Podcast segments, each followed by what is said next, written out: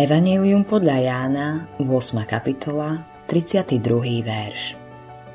A poznáte pravdu a pravda vás vyslobodí. Prevládajúca filozofia dneška je plná neistoty. Vlastne ani nevieme, čomu veríme a preto sa radšej nechceme v niečom angažovať.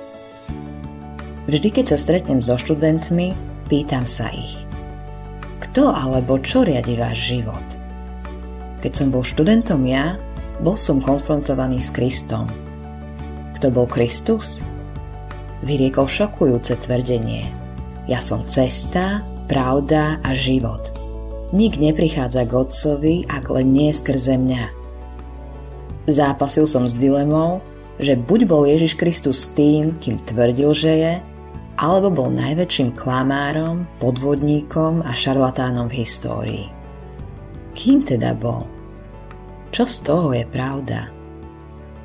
Budha na konci svojho života vyhlásil Stále hľadám pravdu. Bol tu však Ježíš, ktorý prišiel a prehlásil Ja som stelesnenie pravdy. Všetká pravda je sústredená vo mne.